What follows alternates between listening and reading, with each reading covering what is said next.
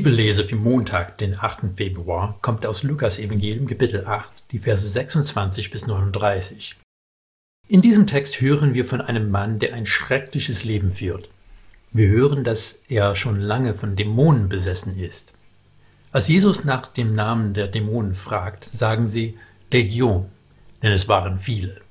Eine römische Legion hatte 6000 Soldaten. Hier geht es weniger um eine bestimmte Anzahl und vielmehr darum, dass dieser Mann nur noch Qualen erlebt hat. Wir erfahren, dass er schon lange keine Kleidung mehr getragen hat oder lebt in Grabhüllen. Wir hören auch, dass er mehrfach gefesselt wurde, aber immer wieder zerriss er diese Fesseln und ist in die einsame Öde abgehauen. Wir brauchen nicht zu denken, dass es ihm nicht wehgetan hat, diese Fesseln zu zerreißen. Verwirrt, allein, nackt, verletzt. Viel schlimmer kann es kaum werden. In unserer Zeit ist es üblich, solche Berichte immer mit psychischen Krankheiten wie Schizophrenie zu erklären. Aber wir sollen sehr vorsichtig sein, dass wir nicht versuchen, alles auf naturwissenschaftliche Phänomene zu reduzieren. Auch heute kann nicht alles medikamentös behandelt werden. Gleichermaßen brauchen wir bei dem Gedanken von Dämonen nicht in Angst und Panik zu verfallen. Gott hat uns seinen Heiligen Geist gegeben, der unendlich viel stärker ist als die Mächte der Dunkelheit. Aber der gefährlichste Feind ist meist der Feind, den wir nicht wahrnehmen und im Verborgenen wirken kann. Menschen haben meist nicht wirklich gewusst, wie sie auf das Wirken der Dunkelheit reagieren sollen. In diesem Fall wissen die Leute der Gegend auch nicht, wie sie auf die Befreiung des Mannes reagieren sollen.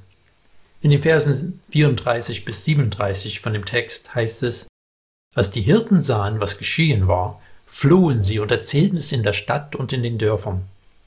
Darauf gingen die Leute hinaus, um zu sehen, was geschehen war.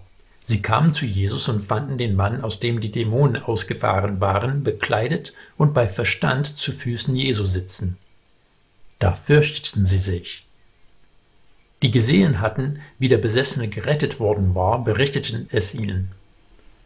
Darauf baten alle im Gebiet der Gerasener Jesus, sie zu verlassen, denn es hatte sie große Furcht gepackt. Da stieg Jesus ins Boot und fuhr zurück. Es ist schon eigenartig, wie Menschen immer wieder den Status quo bevorzugen. Sie fanden es nicht gerade toll, dass dieser Mann so völlig außer sich war und nicht gefesselt werden konnte. Aber seine Heilung und Befreiung war ihnen noch unheimlicher. Was ist das für eine Macht, die Jesus mitbringt, und was könnte noch passieren, wenn er bleibt? Es ist ihnen lieber, dass er geht. Oft ist es für uns ähnlich herausfordernd. Zu wissen, dass Jesus vor 2000 Jahren gestorben und auferstanden ist, ist schön und gut. Aber was bewirkt das im Hier und Jetzt? Erkenne ich die Kraft Gottes, die mir in seinem Heiligen Geist gegeben ist? Oh nein, damit werde ich nicht zum Superhelden, der die Welt rettet und die Anerkennung dafür einstreicht. Aber werde ich auf die Knie getrieben, um das Leid der Welt im Gebet zu dem Schöpfer zu bringen? Werden meine Hände geöffnet, um im Dienst meiner Mitmenschen zu stehen? Die dunklen Mächte setzen auch heute alles daran, Leben zu zerstören.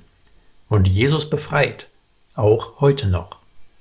Bin ich bereit, diese Realität im Alltag wahrzunehmen?